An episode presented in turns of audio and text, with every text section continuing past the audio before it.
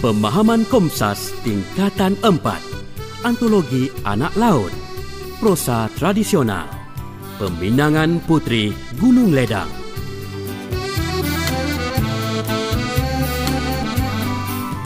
Salam bahagia murid-murid. Prosa tradisional mempunyai bentuk dan ciri yang berbeza daripada prosa moden. Bentuk dan ciri ini merangkumi makna, struktur, plot, gaya, teknik dan konvensi lain sastra yang dicirikan pula oleh bahasa, persembahan dan fungsi-fungsi luaran lainnya. Antara ciri prosa tradisional adalah bersifat kolektif, milik bersama-sama masyarakat dan kedaerahan serta tidak dinyatakan penulisnya. Prosa ini juga bersifat feudal, terutama dalam aspek pemilihan tema, watak dan latar. Pencipta dan khalayak prosa tradisional terbatas kerana hanya golongan tertentu sahaja yang terlibat aktif dalam penciptaan dan penyebaran serta perkembangannya. Perkembangan prosa tradisional tidak dibatasi oleh zaman, tarikh dan waktu. Hasilnya masih terus dicipta, berkembang dan dimanfaatkan oleh masyarakat pendukungnya dari dahulu hingga kini. Gaya bahasa yang digunakan berbeza dengan bahasa kini iaitu penggunaan bahasa klasik. Dalam kesusastraan Melayu, prosa tradisional mempunyai pelbagai zona seperti cerita berbingkai, sastra sejarah, sastra epik, sastra pengaruh Hindu dan lain-lain lagi. Keunikan prosa tradisional terserlah melalui susunan, style dan gaya pengucapan bahasa klasik yang mampu menyampaikan mesej secara sempurna, iaitu secara tersurat maupun tersirat. Dalam konteks ini, murid-murid akan didedahkan dengan pelbagai pendekatan drama sebabak yang mudah dengan gaya bahasa moden untuk membolehkan murid-murid memahami teks klasik bagi menghidupkan pembelajaran di dalam bilik darjah. Perkara ini akan dibantu oleh guru-guru kamu. Kini, ikutilah pelbagai teknik dan pendekatan drama sebabak dalam mengenali prosa tradisional.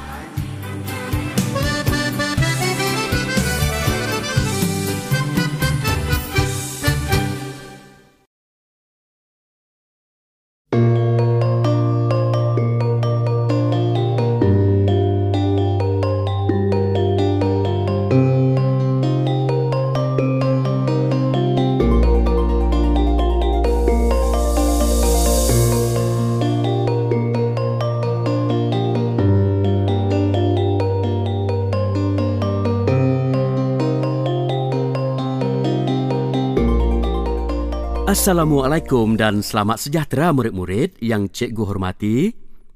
Boleh tak murid-murid menyatakan tujuh benda yang dianggap ajaib dalam dunia ini?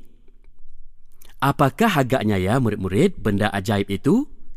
Kalau murid-murid bijak bestari, cubalah teka. Ikan haruan, ikan kelisa, dicampur lagi si ikan sepat. Jangan tuan berputus asa, cuba lagi sehingga dapat. Pandai sungguh anak-anak murid cikgu ini ya. Mungkin kerana murid-murid memang banyak membaca. Ingat, pesan orang bijak pandai, membaca jambatan ilmu. Cikgu rasa negeri Melaka mungkin menjadi salah sebuah negeri yang mempunyai benda ajaib sekiranya peminangan Puteri Gunung Ledang berjaya kerana syarat-syaratnya dipenuhi oleh Sultan.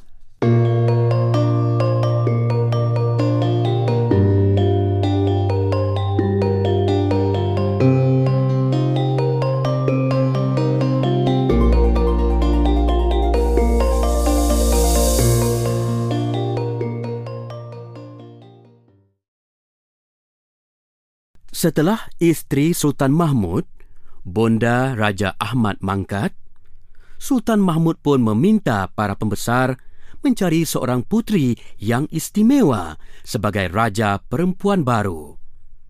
Baginda meminta Laksmana dan Tun Mamat meminang Putri Gunung Ledang.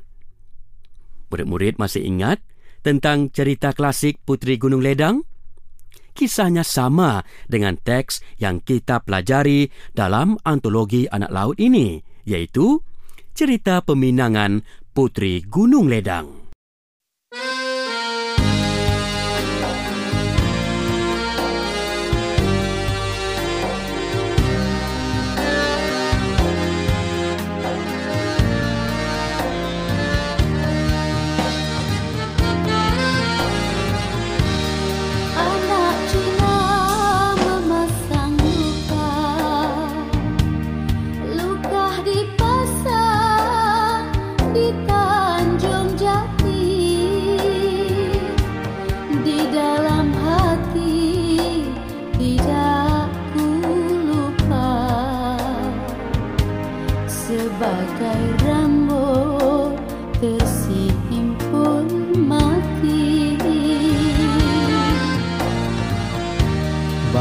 Selasi permainan muda.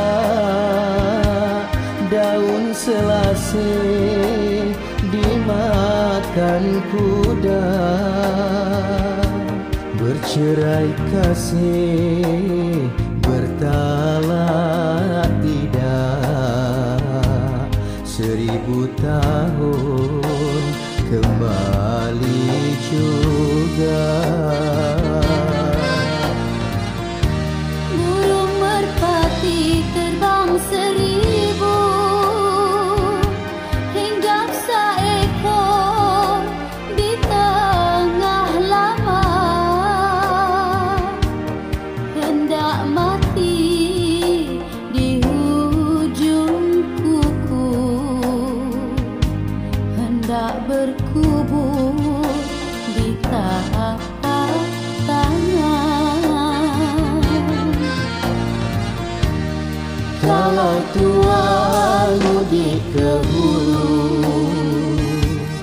Carikan saya bunga kemboja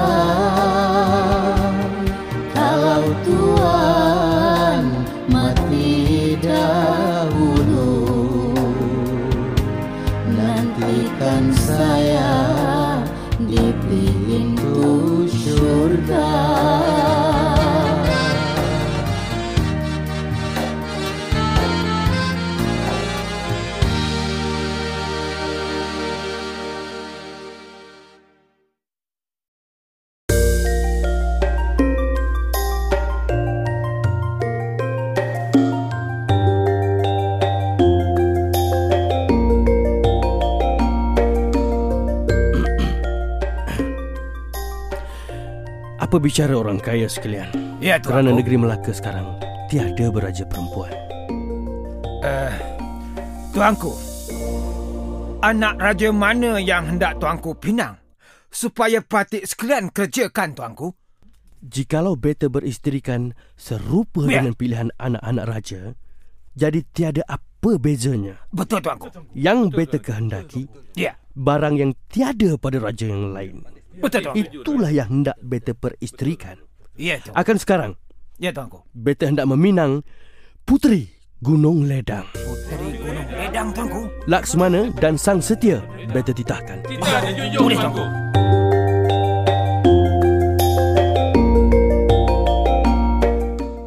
Murid-murid, fahamkah anda maksud yang ingin disampaikan oleh Sultan itu? Mari kita fikirkan bersama-sama.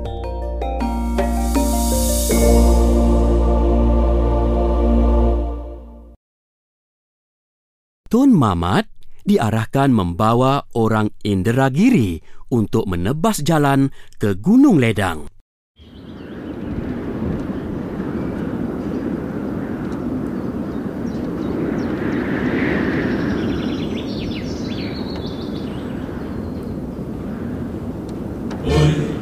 aleluia.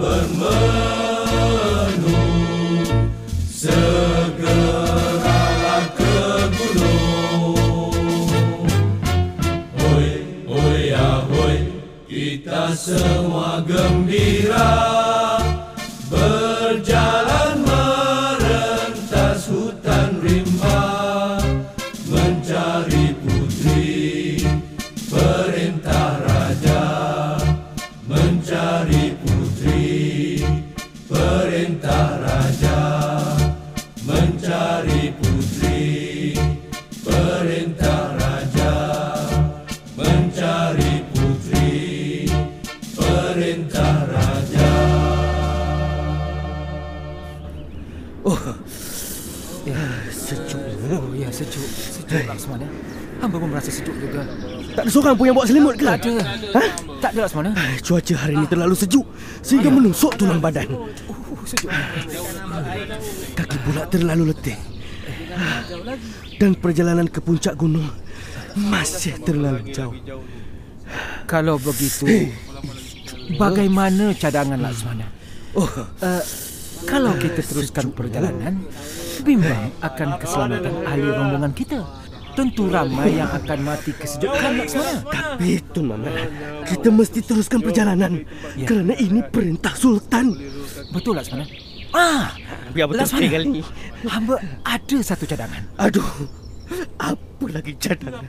Cadangan Tuan Hamba yang hamba jadi begini. Tuan Hamba tahu. Sudah letih berjalan dengan angin bertiup terlalu kencang. Apa lagi cadangan kamu, Tuan Mamat? Begini Laksmana. Iya, Tuan Mamat. Lebih baik Laksmana dan rombongan serta sang setia berhenti di pertengahan jalan. Biar hamba seorang meneruskan perjalanan. Bagus. Apabila pulang nanti, akan hamba sampaikan segala pesanan kepada Sultan. Berhentilah orang kaya semuanya di sini. Biarlah hamba naik hingga ke puncak. Bagaimana orang kaya? Macam mana? Baiklah orang kaya, baiklah orang kaya. Kalau begitulah kata Kami Tuan. Hamba semua bersetuju. Tapi ingat Tuan Mamat, bawa beritanya dengan segera. Ya, jangan kau melencong ke mana-mana pula, Tuan Mamat.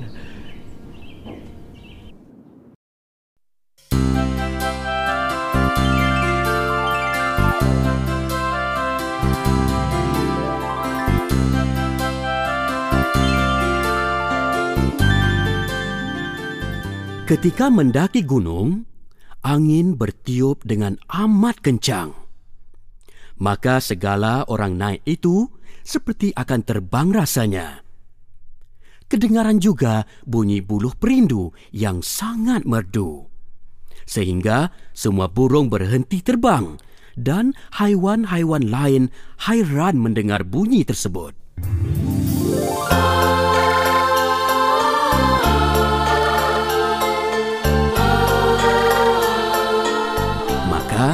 Tun Mamat bertemu dengan satu taman terlalu indah. Pelbagai bunga dan buah-buahan ada di dalam taman tersebut. Segala burung di dalam taman itu berbunyi seperti orang bersiul, berbangsi, bersyair, berbait, berseloka dan bergurindam. Lima mengkar bersorak, anggrek mengilai, delima tersenyum dan bunga mawar berpantun. Maka disambut oleh bunga Tanjung Biru.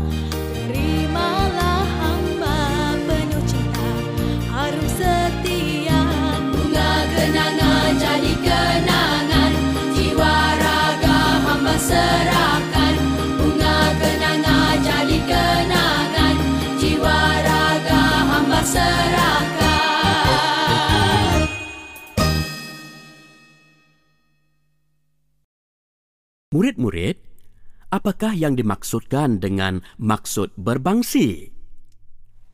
Tun Mamat terlalu hairan memandang perhiasan taman itu. Semua perkakasnya tulang, atapnya rambut.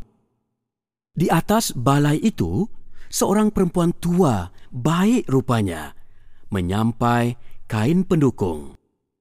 Empat orang perempuan muda-muda mengelilinginya.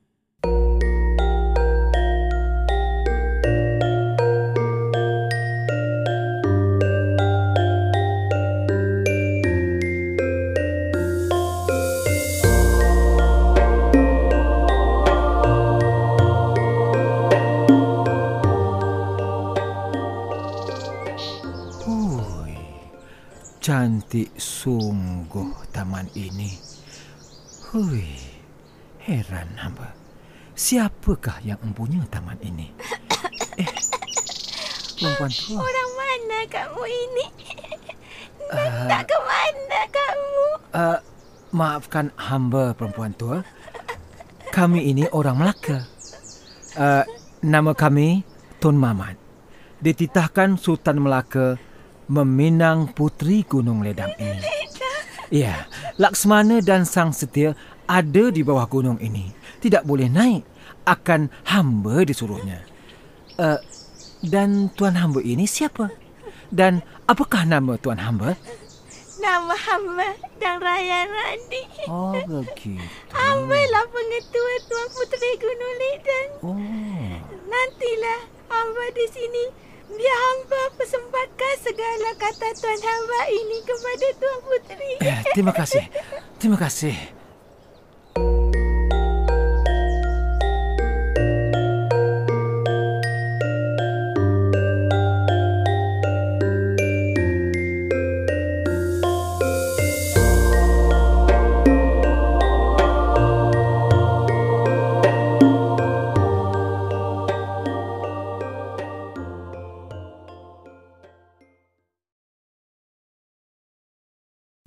Dang Raya Rani dan keempat-empat perempuan itu kemudian gaib. Sesaat kemudian, datanglah seorang perempuan tua yang bongkok belakangnya berlipat tiga. Adapun segala kata-kata Tuan hamba itu sudahlah disembahkan oleh Dan Raya Rani pada Puteri Gunung Ledang. Ya. Akan tidak Puteri, jikalau Raja Melaka hendakkan aku Ya. Buatkan aku satu jembatan emas dan satu jembatan perak dari Melaka datang ke Gunung Ledang ini. Akan pemindangannya hati nyamuk tujuh dulang, hati kuman tujuh dulang, Ya. air mata setempayan, air pinang muda setempayan, dan darah raja semangkuk. Dan darah anak raja yang bernama Raja Ahmad itu semangkuk. Jikalau boleh demikian, kabullah Tuan Puteri akan kehendak Raja Melaka itu. Baiklah. Segala pesanan itu akan hamba sampaikan. Uh, eh, eh, kemana pula pergi Nek Nek? Uh, terima kasih Nek. Nek, terima kasih Nek. Setelah dia memberitahu syarat-syarat itu, dia pun gaib. Dipercayai bahawa perempuan tua itu sebenarnya Putri Gunung Ledang yang menyamar.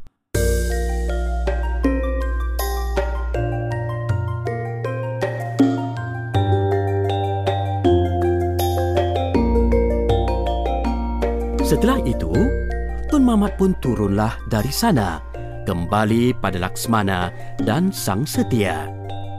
Maka segala kata Putri Gunung Ledang itu semuanya dikatakannya pada Laksmana dan Sang Setia.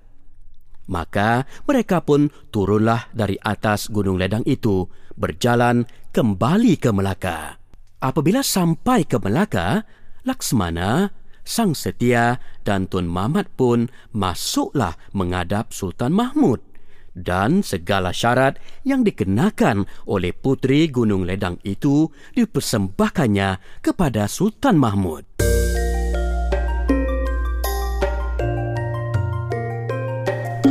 Maka titah baginda. Semua kehendaknya itu dapat beta adakan.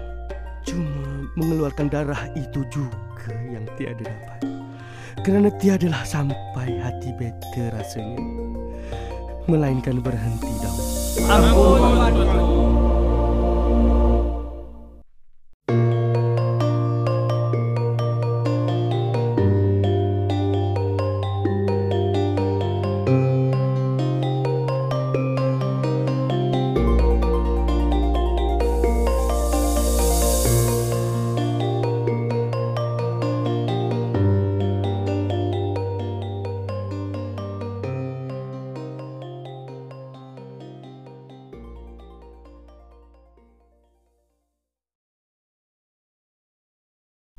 Soalan 1. Apakah maksud rangkai kata merupakan dirinya berdasar petikan cerita tadi?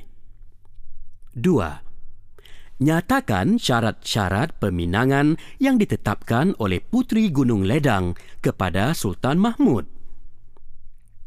3. Pada pendapat anda, mengapakah Putri Gunung Ledang mengenakan syarat-syarat tersebut?